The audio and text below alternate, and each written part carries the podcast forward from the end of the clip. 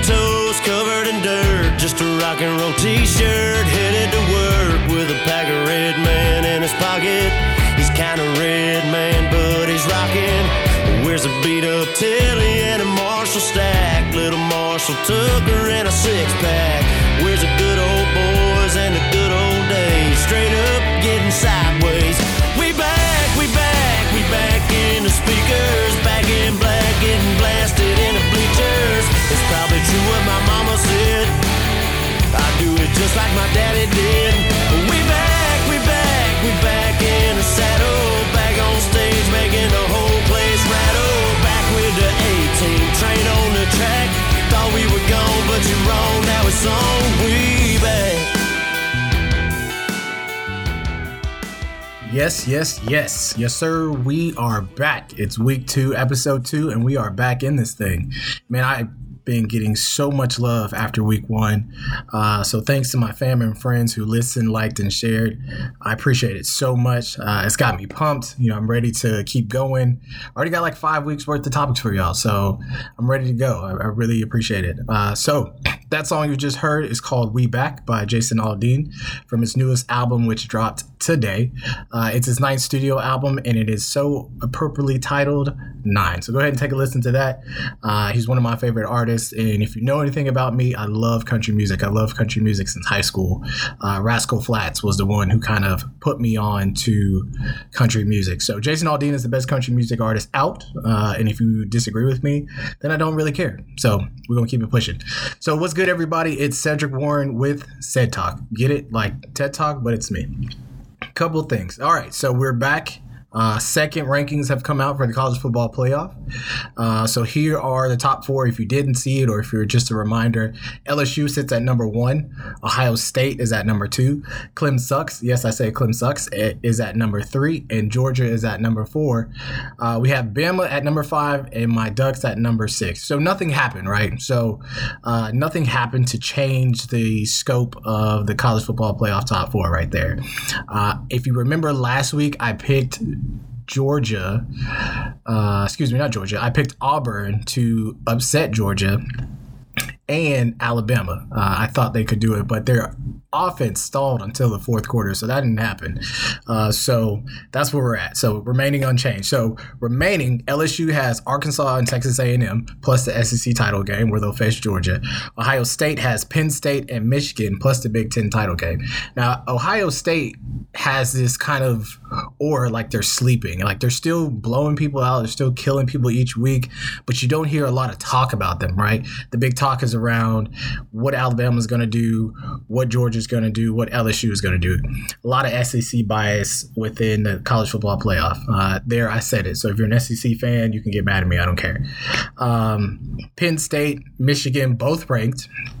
And both can put up a fight against Ohio State. Now, I do think Ohio State is well-equipped to handle both of these teams. I don't think Michigan is in the position to uh, beat Ohio State, and it simply comes down to quarterback play. Justin Fields, as a freshman, is much better than Shea Patterson as a senior, plain and simple.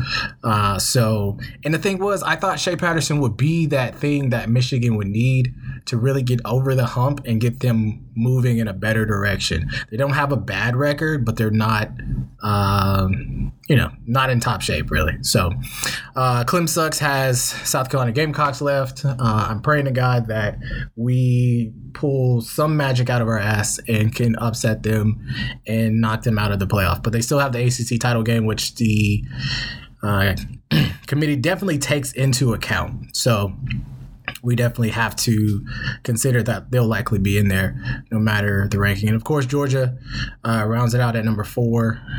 Uh, Texas A and M and Georgia Tech are their last two games.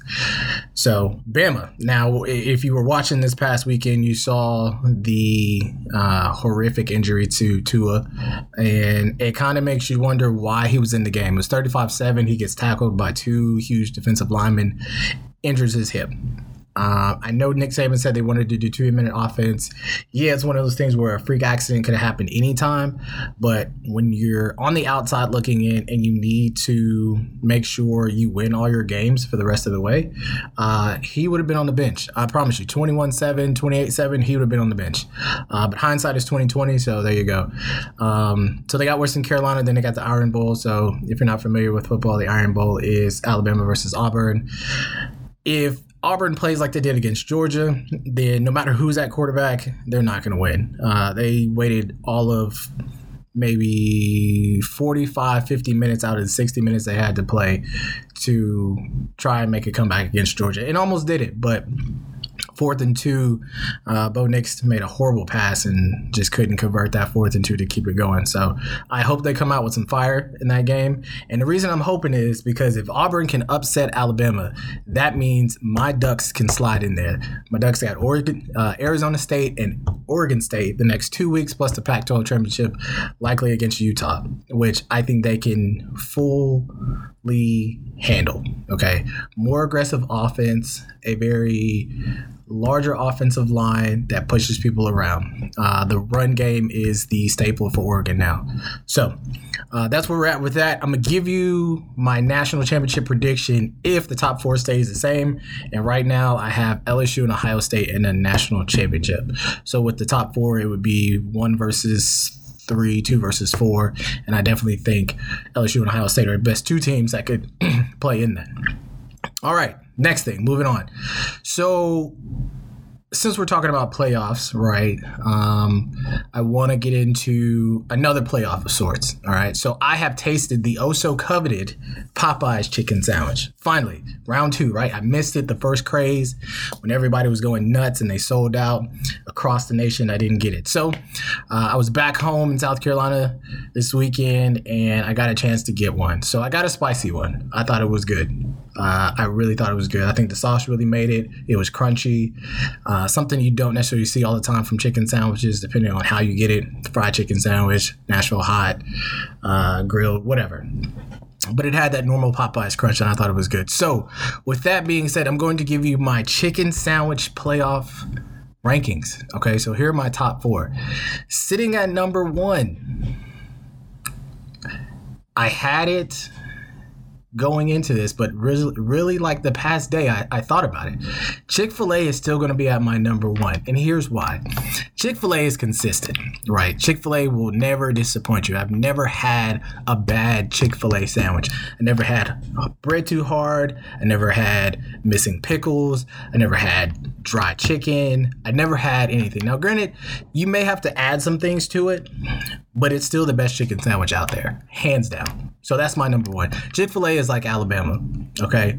Uh, conservative in nature, but still gets it done and so widely popular, okay? With that being said, Popeyes is my number two, specifically that spicy one. And I think Popeyes is like Clemson, right? So it's new.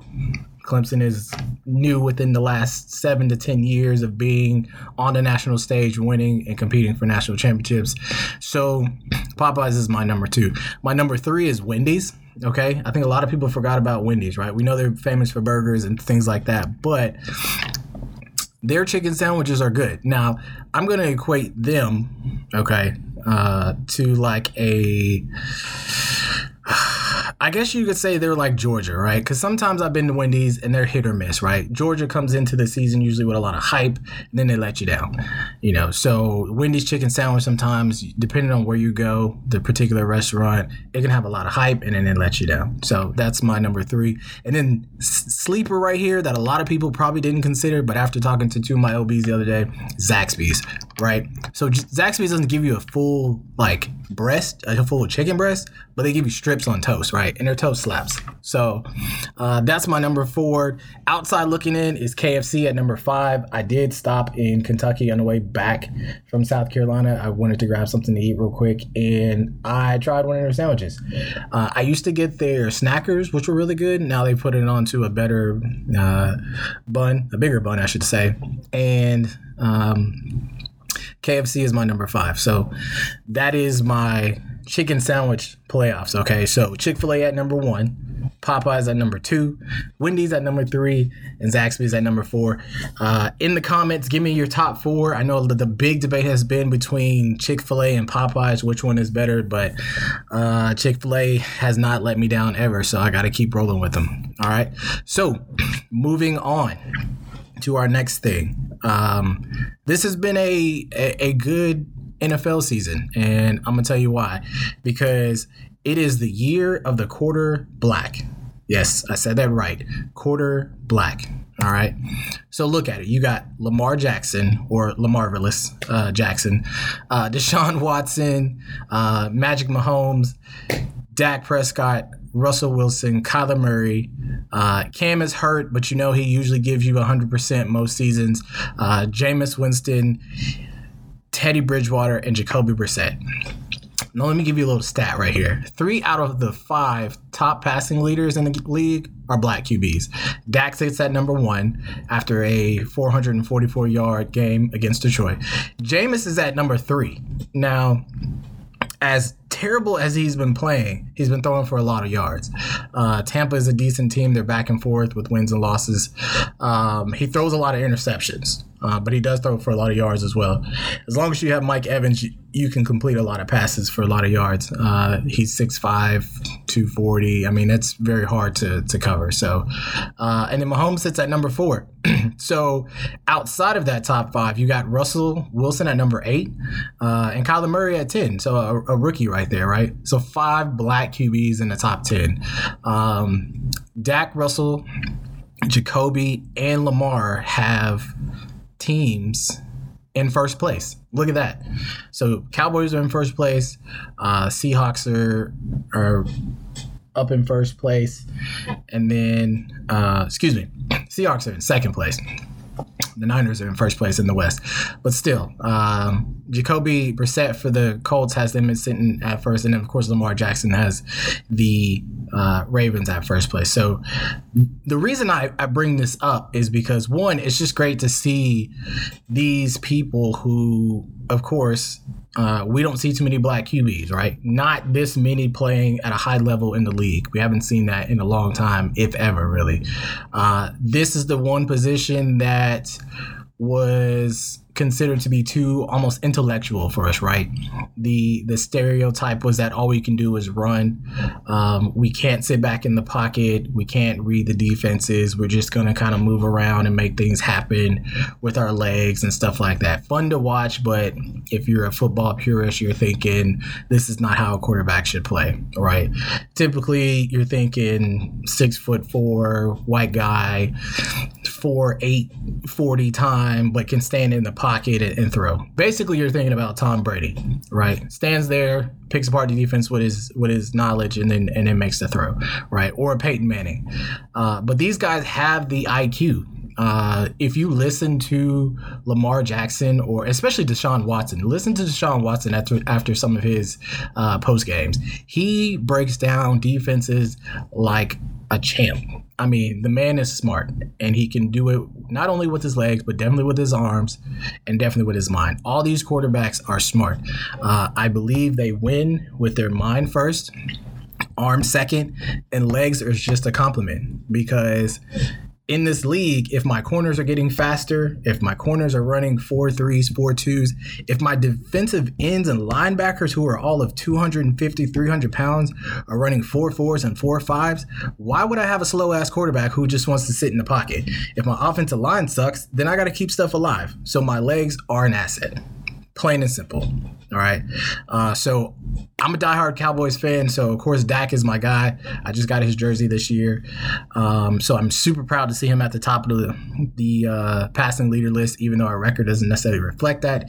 He is balling and having a season. Uh, so we got to come up off that check uh, when it's time to pay him at the end of this year. So I am rooting for all these guys. Uh, Kyler Murray um, came up off of nine million dollars from the Oakland A's to play in the N F L. So I am rooting for all these guys to be successful and have great long careers. I think we're going to see some exciting matchups.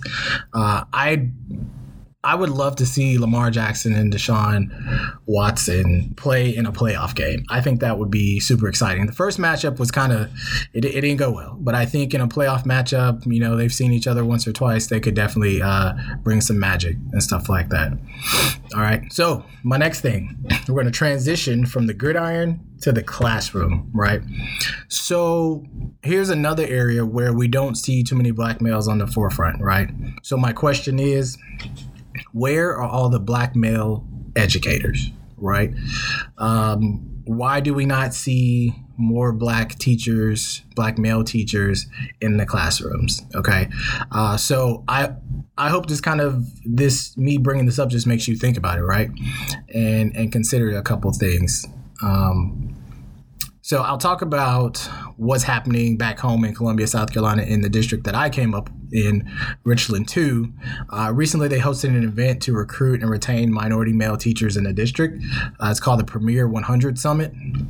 And like I said, they're recruiting and retaining, but they're also sharing uh, classroom best practices, of course. So I'm all for collaboration. What one teacher does well, another can probably pick up and, and take it to their classroom, or just overall, um, I guess you can say overall uh, methods uh, that they can take when they're teaching, right? Um, so having male teachers of color is important, right? Um, the article mentioned that it reduces dropout rates and increases chances of attending college. So simply by having a black face in the classroom, we're seeing those increases. Richland two is at six percent of black male teachers, um, considering that the district population is probably just over fifty percent African-American. Uh, six percent isn't as good as it seems. And then nationally, there's only two percent, right? It is a widespread problem. We do not see black male educators in the classroom, right? And I want to know, also leave this in the comments, I want to know throughout your school tenure, right?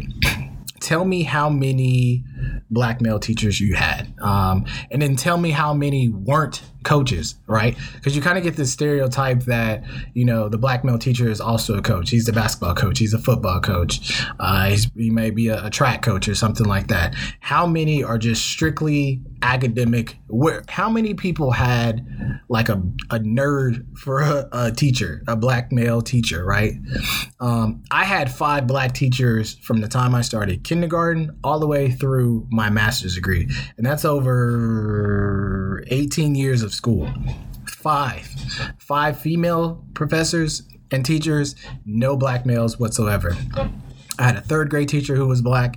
I had a sixth grade math teacher, a tenth grade English teacher, and then I had two professors at the University of South Carolina where I graduated from uh, who were in my history and public health classes as professors. All right. So I, I think the big question I, I just wonder is like, what's keeping us out of the classroom? What is it that doesn't really appeal to us to stand in front of our our youth to say, I'm your teacher, I'm here to help you, and things like that? I, I know we do it in different different ways, um, but how are we not really gravitating towards that? I know about some programs such as the Call Me Mister program, uh, which helps get more black males into the classroom as educators, helps with job placement, um, some payback on loans and things like that, which is great. So maybe that might be the case, right? Uh, we know teachers don't necessarily make much uh, across the board, and they have to deal with a lot. Uh, we saw that with this recent uh, Red for Ed uh, thing happening. I know it happened here in Indiana. I think it was a nationwide thing. I'll talk about that more next week in another project I'm working on to help teachers in their classrooms. Um, so I'll give you more on that next week. But yeah, so I just want to know what you think in the comments. Uh, one, tell me how many black male teachers you had in your time, and then tell me also, what are some ways do you think we can attract more black male teachers into the classroom? All right. So with that being said, we're going to keep moving on. All right. So our next thing, I know last week I talked about Kamala Harris's uh, Family Friendly Schools Act. OK, uh, so I mentioned it briefly. Like I said, the purpose is to extend school hours from eight a.m. to six p.m. to help working parents. Uh, and I think this will be implemented throughout California, since she is a senator there, uh, or not a senator, but a lawmaker and stuff like that there. Um, So I, I, I think this is something that she wants to propose there. So it would help working parents reduce the cost of after-school care. And when I say working parents, I'm talking about those that don't have the power to just say, oh, it's four thirty, I got to go get my kid, or it's five o'clock, I got to slide to go get my kid.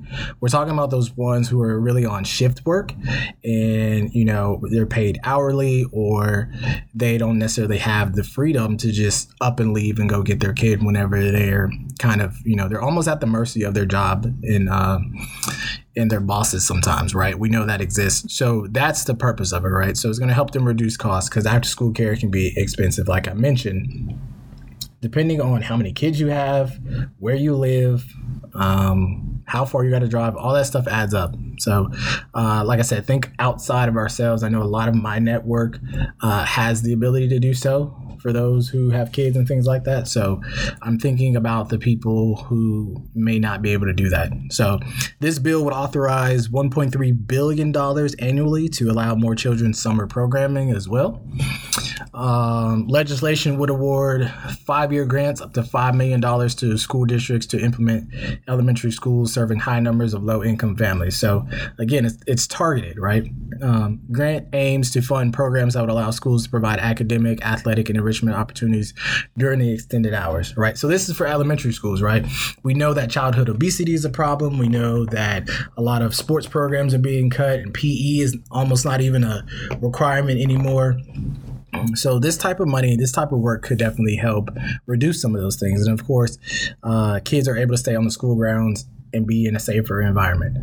Uh, so the bill would also allow schools to remain open during events such as parent-teacher conferences, uh, professional development days. We know teachers have a lot of those, several of those throughout the year, uh, providing cost-free enrichment activities to students, even on weekdays when there are no classes. So think about like teacher work days, or, you know, um, just a regular, maybe a state holiday or something like that. Uh, the exception to this is federal holidays, uh, weekends, and emergencies. So things like... Uh, Uh, what's a federal holiday? I think like Christmas and Thanksgiving and stuff like that, but they're usually out for break at that time. So uh, the good thing is teachers are not required to work long hours, and then they plan on compensating uh, for the additional hours they choose to work. So um, it has some support from additional senators. Uh, I will drop the link to the actual document in the uh, comments, so be sure to check that out. Read it fully for yourself. Uh, and just my quick opinion, um, I like it. Again, I, I think on a bigger picture, and because I work in public health, and because I've worked in uh, different areas where I've seen people with from various S E Ss or socioeconomic statuses, I definitely think this is a good start to helping people. people out. Um, it's, it's needs-based. Uh, there's an application process for it, so it's just not going to be handed out willy-nilly. I know a lot of people are often, you know, upset with the government because of a lot of just frivolous spending and things like that. So um, that's where we're at right there. All right. Um, last thing. New traditions, right? So it's the holiday season coming up, and I know a lot of us um, have various things we got going on. Uh, so no matter your re- religious affiliation or how you celebrate, you know, I hope everyone has the opportunity to spend time with those they care about. Um, I remember family traditions of mine, from cutting down live trees, hanging lights, which I did this past weekend, uh, and then traveling to my grandmother's house in Virginia uh, for Christmas. Uh, so those are things that I cherish, and things that I hope that if it isn't something you've done before, I hope you start. Um, starting new traditions can be just as important as continuing old ones, okay? Uh, build those moments that you and your loved ones uh, can share for years to come, right? I know about, you know, a lot of our history as African Americans has been stripped away from us, and eventually, you know, it died away with our grandparents and those before them. So there's nothing wrong with starting something new. Uh, and I encourage people to start something new, whether it's small by saying we're not going to do turkey on Thanksgiving, but we're going to do shrimp, or we're going to do seafood and other things like that. Or we'll go out to uh, the movies, or go out to eat, or something like that instead. Um, you know, and, and then too, I, I encourage us to document it, right? Um, in this age of technology, cell phones, cameras are phenomenal. So um, take pictures of your family members, your loved ones, especially your older loved ones, your parents, your anybody you consider a parent, uh, what guardian, whatever, or anybody you consider family. Take pictures with them, do videos, save those in the cloud on a thumb drive or your laptop, um, because it's important to start to recreate this lineage that we lost as African Americans, uh, that was taken away from us. And I think we have the power to really create new documentation of who we are and what we've gone through and what we're currently going through and where we're going. Um, so that kind of rolls into my advice and my quote. Uh, you know, my advice really is to just continue to spend time with your family. Um, It is no day is guaranteed, uh, and no uh, time with your family is guaranteed either. Um, I know there's a lot of pieces to spending time with family. Sometimes family isn't always the greatest, but uh, as I say with my homeboy Daniel, uh, family isn't always blood. You know what I'm saying? Sometimes the people you're you're closest to are in no way related to you genetically, but uh, they're there for you. They care for you. They love you. Uh, they'll be there for you when you need it, and that's what my definition of family is. All right. Uh, all right. So lastly, uh, just want to give a quick shout out to my friend Siobhan Moore of Seymour Possibilities. Uh, I had a baby blanket made for my nephew Paxton last month, and it came out great. It's a Dallas Cowboys one, and it has his name on it. Um, so it is on my Instagram page. So definitely scroll through. I'll probably post it again so you can see it. Uh, so go ahead and uh, follow her at c dot moore, M O O R E, Possibilities on Instagram. Uh, she does embroidery, printing, bedazzling, whatever. It's all custom gifts and handmade things. So I uh, definitely want to support Black businesses while I'm on here and while you're listening. All right. So that's all I got. Be sure to like and comment, uh, share the link with everybody. Again, I appreciate the shares, the love, everything from the first one. I'm so excited. Uh, follow me on Instagram and Twitter at I rep the five. That is I R E P D A P H I V E. And then next week, our Ced Talk episode will drop on Thanksgiving Day. So be sure to listen, okay? Uh, while you're cooking or clapping back at your auntie or whatever. Be sure to listen to the Ced Talk podcast for week three. And then I'll talk to y'all next week. And we're going to let this Jason Aldean fade us out. Getting picked up at a pickup.